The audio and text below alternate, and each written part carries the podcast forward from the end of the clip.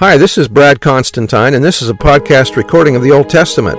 Although this is not an official recording of the Church of Jesus Christ of Latter day Saints, every effort's been made to be as doctrinally accurate as possible.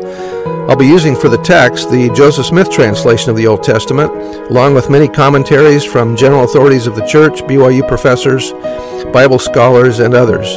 This format will be very detailed, and so if you want a deep analysis of the Old Testament, you come to the right place. Thanks for your attendance.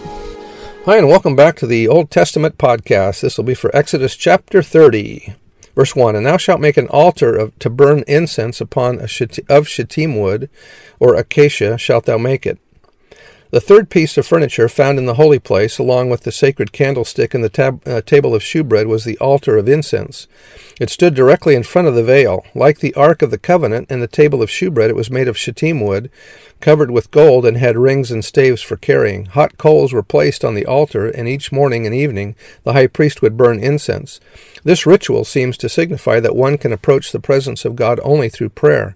For scriptures elsewhere indicate that incense is a symbol of prayer. Verse 2 A cubit shall be the length thereof, and a cubit the breadth thereof. Four square shall it be, and two cubits shall be the height thereof, and the horns thereof shall be of the same, or of one piece with the altar. And thou shalt overlay it with pure gold, the top thereof, and the sides thereof round about, and the horns thereof, and thou shalt make unto it a crown or border of gold round about. And two golden rings shalt thou make in it uh, to it under the crown of it by the two corners thereof, or on two of its trusses or supporting frames. Upon the two sides of it shalt thou make it, and they shall be for places for the staves to bear it withal, or carry it. And thou shalt make the staves of shittim wood, and overlay them with gold, and thou shalt put it before the veil that is by the ark of the testimony, before the mercy seat that is over the testimony, where I will meet with thee. And Aaron shall burn thereon sweet incense every morning, when he dresseth the lamps. He shall burn incense upon it. And when Aaron lighteth the lamps at even, he shall burn incense upon it, a perpetuated or a perpetual incense before the Lord throughout your generations. Now, this is the same incense that uh, Zacharias would have burnt when he was uh, officiating in the temple uh, when he found out about his son John the Baptist. Verse 9 Ye shall offer no strange incense thereon, nor burnt sacrifice, nor meal offering, or meal offering, neither shalt thou neither shall ye pour drink offering thereon.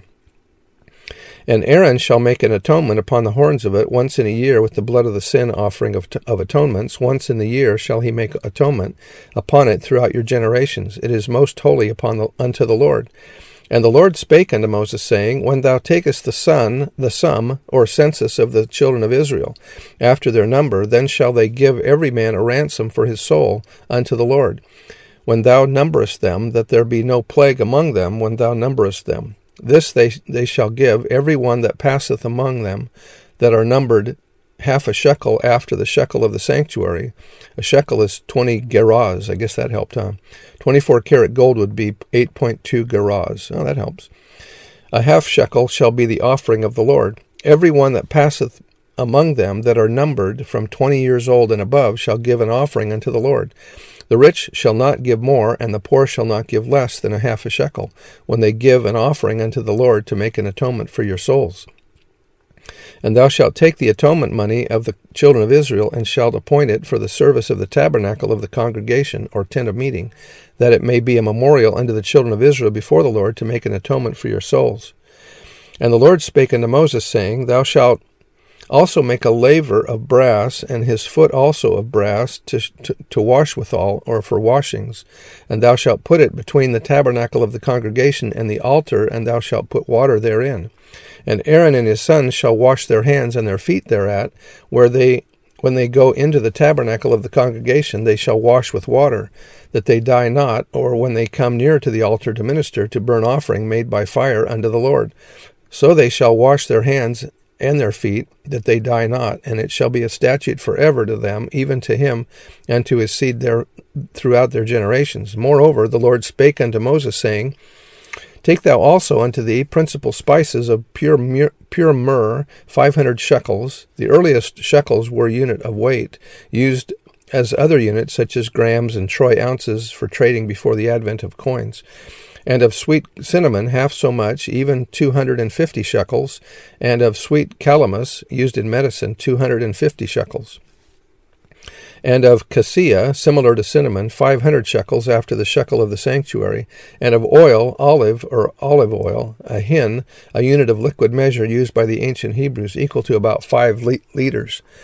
And thou shalt make it in holy, make it an holy, no, and thou shalt make it an oil of holy ointment, or an, an anointing, an anointment an ointment compound after the art of the apothecary or perfumer, it shall be a holy anointing oil. Pure olive oil was a sacred symbol of the Spirit of the Lord, and its use signified the sanctification of the person or object anointed. The use of the oil can also be an indication of an existing purity of the, of the person, since the Spirit of the Lord will not dwell in an unclean tabernacle.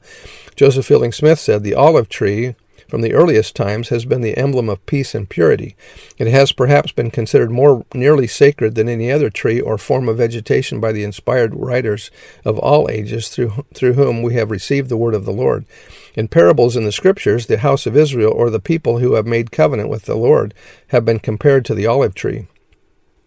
Thus, to anoint even those these inanimate objects with oil suggests that the tabernacle and all connected with it were sanctified by the Spirit in preparing them for service to God. And thou shalt anoint the tabernacle of the congregation therewith, and the ark of the testimony, and the table and all his vessels or his utensils, and the candlestick and his vessels, and the altar of incense, and the altar of burnt offering with all his vessels, and the laver in his foot, and thou shalt sanctify or consecrate them, that they may be most holy. Whatsoever toucheth them shall be holy. And thou shalt anoint Aaron and his sons, and consecrate them, that they may minister unto me in the priest's office. And thou shalt speak unto the children of Israel, saying, This shall be a holy anointing unto me throughout your generations. Upon man's flesh, i.e., the common man who is not a priest, shall it not be poured, neither shall ye make any like any other like it after the composition of it. It is holy, and it shall be holy unto you. Whosoever compoundeth any like it, or whosoever putteth any of, of, it upon a stranger, shall even be cut off from this people. And the Lord said unto Moses, Take unto these sweet spices, stacte, or it's a Greek, um, which means our names used, uh, stacte, I'm sorry, are names used for one component of the most sacred temple incense, the Haketoret, discussed in Exodus 30, verse 31, variously translated to the Greek term AMP, or to an unspecified gum resin or a similar, it has to be mixed in equal parts with uh, another item called onycha, prepared from certain vegetable resins or seashell parts, galbanum, and mixed with pure frankincense, and they were to beat some of it very small for burning on the altar of the tabernacle. This incense was con- considered restricted for sacred purposes, honoring Yahweh. The trivial or profane use of it was punishable by exile, as laid out in Exodus. The Hebrew word nataf means drop, corresponding to drops of water. The Septuagint translates nataf as stacte, a Greek word meaning an oozing substance, which refers to various viscous liquids, including myrrh.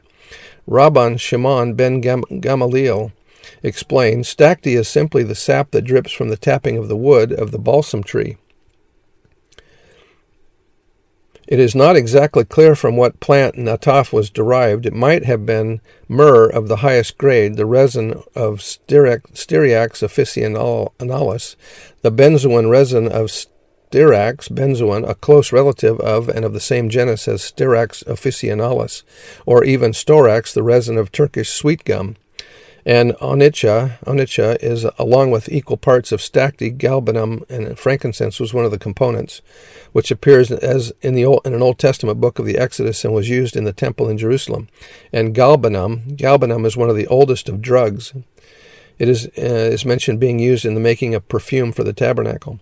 These sweet spices with pure frankincense or incense of each shall be like shall be a like weight, and thou shalt make it a perfume, a confection, after the art of the apothecary or chemist or a pharmacist, tempered together pure and holy.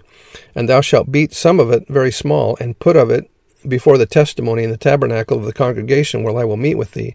It shall be unto you most holy. And as for the perfume which thou shalt make, ye shall not make to yourselves according to the composition thereof. It shall be unto thee holy for the Lord. Whosoever shall make like unto that, to smell thereto, shall even be cut off from his people. So you can see that all these things are very specific here. The uh, items that are to be used for incense and that sort of thing are all very specific uh, as requested by the Lord.